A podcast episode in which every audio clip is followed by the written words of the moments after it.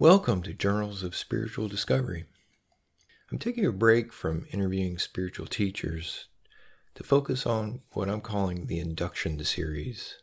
The aim is to look at inspired writings, those that carry what I call the living word.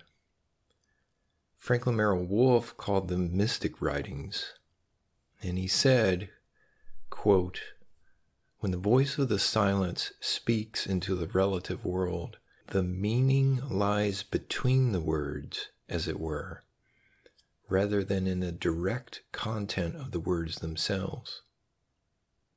Richard Rose also referred to these kinds of writings when he said, quote, If you're interested in looking for essence, from the point of the process observer, you can be stimulated only by writings of inspiration rather than reason or direction. And he referred his students to his three books of the Absolute. While Rose used the term inspirational, clearly these are not necessarily inspirational writings like you would typically find collected under that banner.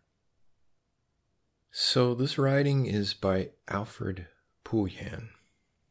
It was originally published in 1959 and is titled The Penny That Blots Out the Sun. It was in the little western town of Bari. I faced the committee. Mr. Aleph Norte, the chairman, looked at me severely. You know our principles, he said. Seek, and ye shall seek. Knock, and we hope nothing happens. I do, I replied. I knew that Mr. Norte had had a very trying month. On his arrival at Bari, he had made no secret that he was and always had been a gold seeker. There was an avalanche. Many sought to sell him their mines. Many, however, offered them to him freely. It was necessary to impose stringent conditions the gold must be officially assayed at 100%. It must be on the surface. It must be near at hand. Even then, a committee was necessary to strain out all the applicants. I notice in your offer, said Mr. Norte, that the gold is pure and beautiful and lies on the surface ready for the taking. However, you state that it lies on a road half a mile to the north. Now, all of us here know for a certainty that there cannot be only one way. We are here to investigate every way and are willing to spend our money and time in continual seeking. We are, therefore, sorry to refuse your offer, the more so as we love people. This was not the first time I had made a mistake. Without thinking, I blurted out the truth. Actually, the gold lies in a half mile circle. It is all around you. You cannot fail to find it, if, of course, you wish. And there was a tense and terrible silence. Then they came towards me. How did I escape? I did not. The place was a shambles. There were bits of me all over the place. And so I feel free to tell you what the committee would not listen to the actual way in which a student is brought to awakening. Always has been, and as you will easily see for yourself, always will be until our species develops a new faculty or somebody bursts this ball. Your first problem is a teacher, opener, master, or whatever you like to call him or her. Let us take a specific example. Subud. This rests on a perfectly valid experience of Muhammad Subuh of Java, in particular on one that happened on the night of June 19 through 22nd, 1933. As has happened many times in history, with the Buddha Gautama as an example, a movement started from this one man and has become worldwide. Groups of people are meeting everywhere under the guidance of so called helpers, and from these, People who are suitable will proceed to centers for direct work. Awakened and mature persons will need to do this work. All must derive from Pak, Father Subuh himself.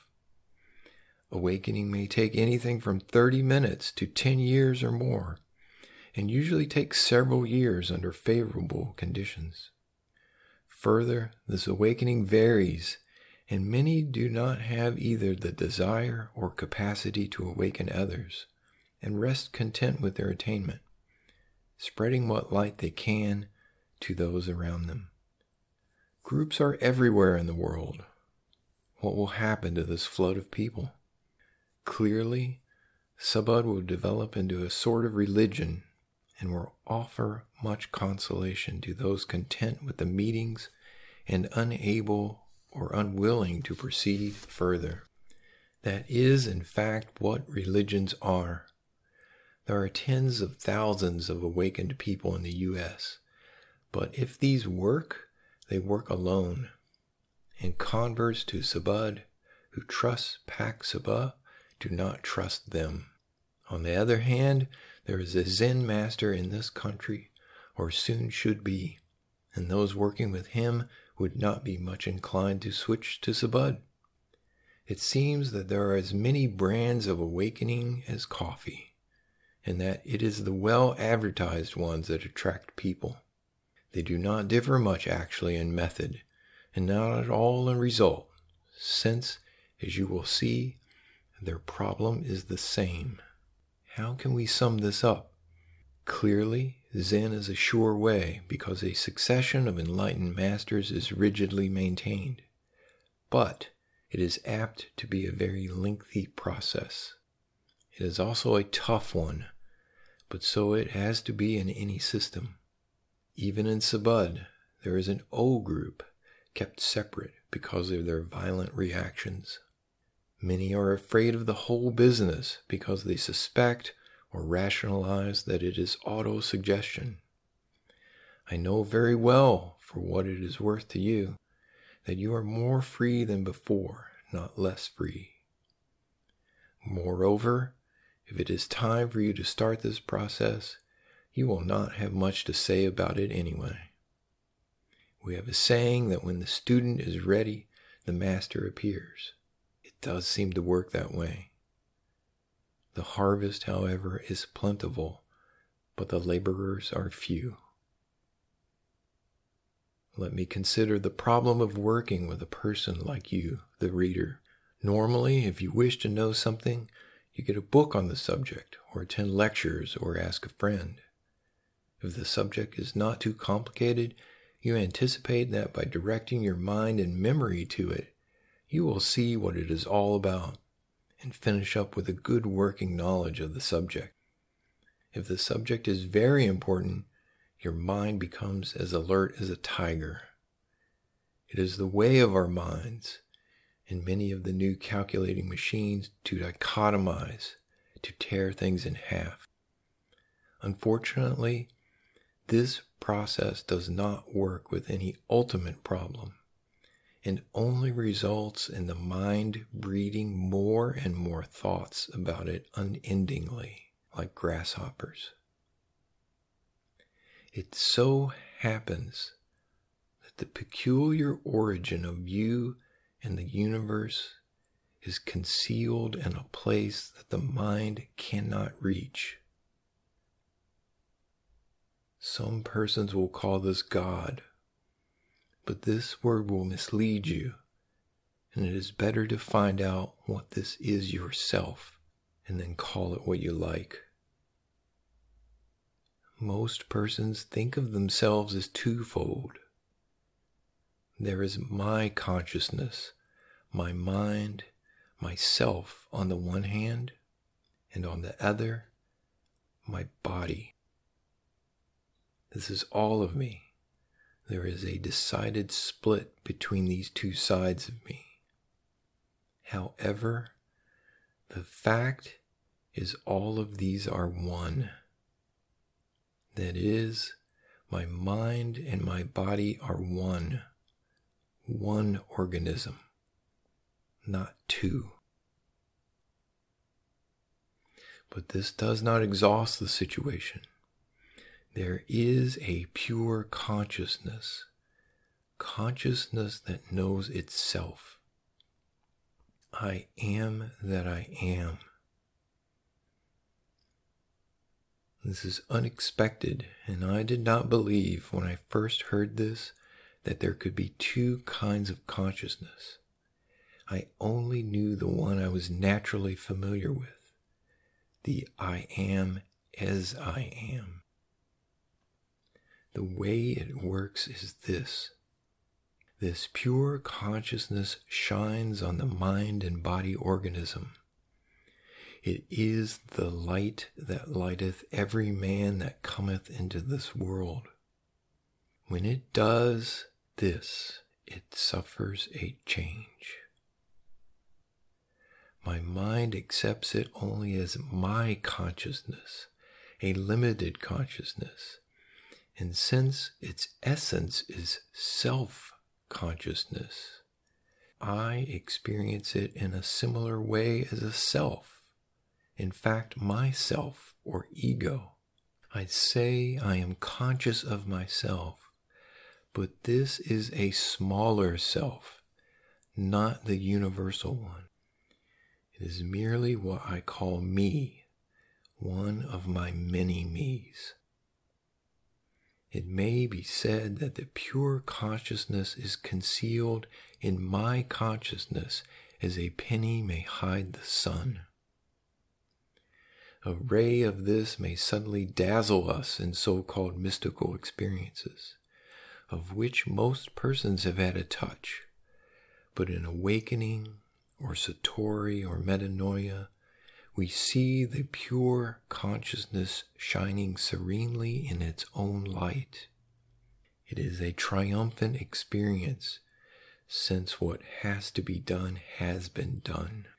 But it is also profoundly humbling as our little self sees itself as a usurper, a thief, borrowing its selfhood from the universal self. A student wrote me, consciousness sees itself. It is impossible, yet it happens. So much for theory. The practical job of awakening someone consists in part of showing him or her by various devices that all mental attempts to reach the pure consciousness are in vain. It lies back of our mind and back of our consciousness. Any thought we have about it is impartially irradiated by it. For example, we think this is unproved idiocy, and the pure consciousness lights it up in its usual benevolent way so that it becomes I am aware that I think this is unproved idiocy. Obviously, this is a peculiar situation. This consciousness is at all times ready to make us aware of what we are thinking or perceiving. But that does not mean that we become aware of that which is itself giving us this peculiar faculty of being aware of ourselves and our processes. Thus, we get no clue as to whether our thought was a correct one or not, only that we know we have such a thought. No wonder it is hidden and confusing. The problem is to reach consciousness as it is in itself and not as reflecting some thought or perception of ours that is in it at the time. We require empty consciousness, so to say. Some try, like the yogis, or some of them, to attain it by emptying the mind by meditation. But it is not the mind we have to empty.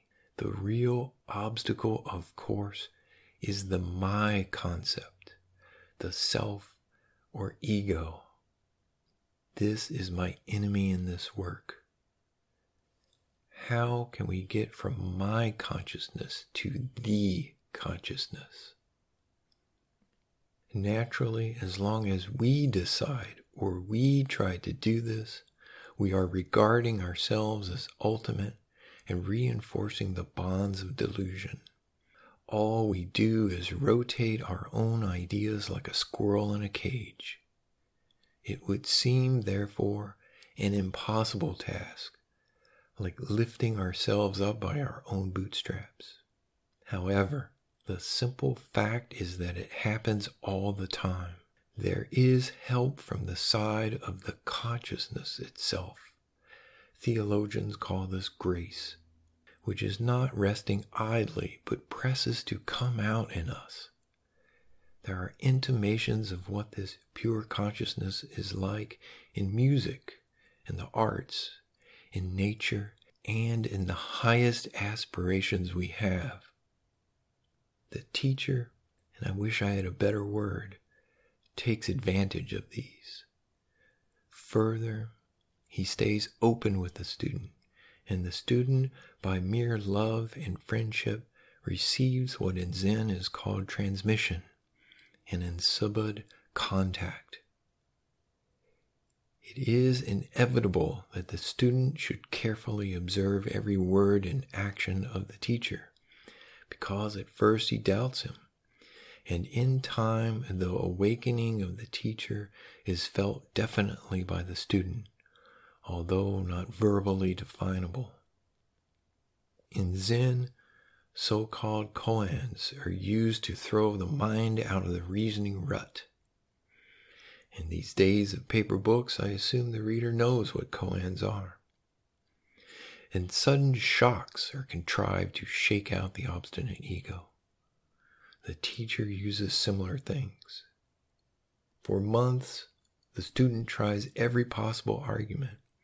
Over and over, he will bring up, for example, the problem of evil the question of life after death, of reincarnation, of some religion or other he may have been taught in childhood, of science, of his own desperation at ever getting anywhere, or how one can tell if the realization, if it comes, is any more real than anything else, if it is merely another trick of the versatile mind or subconscious, whether we are just bubbles, anything and everything. It is nothing new to the teacher. He could write the script himself. However, he remains steady. He knows what has to be done. He knows where the student is, and in time he sees hopeful signs. The student is disturbed. He has come to the end of his tricks. Actually, desperate attempts to preserve the ego as boss when it is only a competent executive officer. And the teacher will not buy any such tricks. The student is not a fool. He knows all the time what he is doing and that one day he must surrender in utter helplessness. Meanwhile, he retains a second line of defense, a secondary judgment which does not yield whatever he may say openly. One day this too lapses, even if only for a moment. Then something happens. The student is surprised to notice, for example, that his perceptions are sharper, everything seems brighter. Next morning, he awakens to a situation which puzzles him for a moment. Something is missing. What can it be? He soon finds out for a time, he enjoys the extraordinary experience of being a limited ego with an unlimited consciousness. He is free to use it and to test it. He finds it will show him the basis behind material things, the many and the one. A clear but absolutely new and indescribable thing or it makes clear once and for all the whole process of the ego or self in himself and others and in relationship. For a salesman or lawyer, this indeed is a bonanza, but there is a price to pay. He will not likely use this new wisdom for wrong. He now knows intimately, more intimately than we can know anything or anybody, the basis of our universe and us, and is perforce henceforward a channel, a servant of that. It is a strange feeling for a proud man. But the job is not done. There ensues a long maturing process. Confused areas of thought, mental blockages must yield one by one. He has the means to do this, but uses it naturally.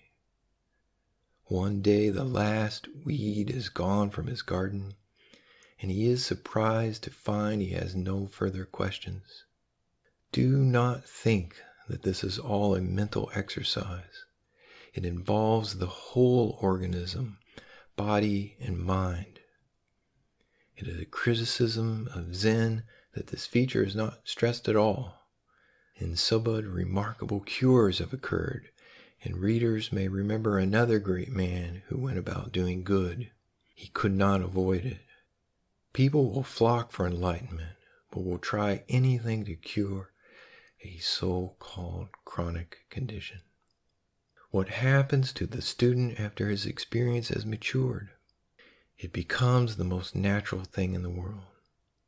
He may say, like Gautama, that he has done nothing at all it is true that he has done nothing, but he does know by actual experience what our human situation really is.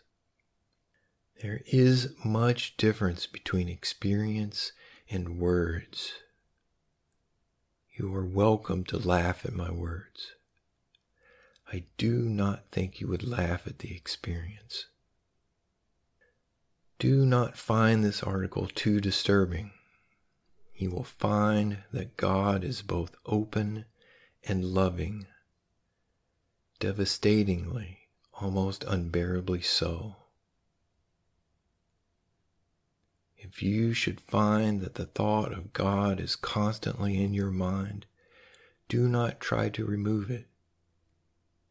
It can be very unsettling. Welcome it, and in time it will seem supremely right.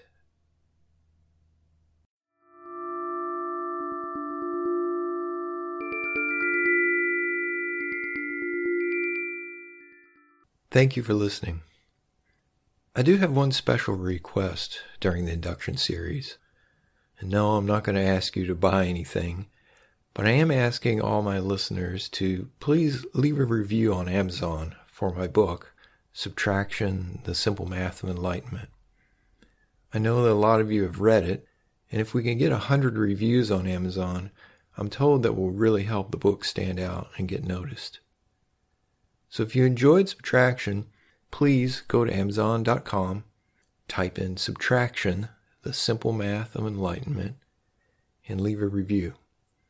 It only takes a few minutes, and you'll help many other seekers simply by giving your thoughts about the book. You don't have to have purchased the book on Amazon in order to leave a review there. So thanks. I hope you can do that for me, and I will see you again on the next episode.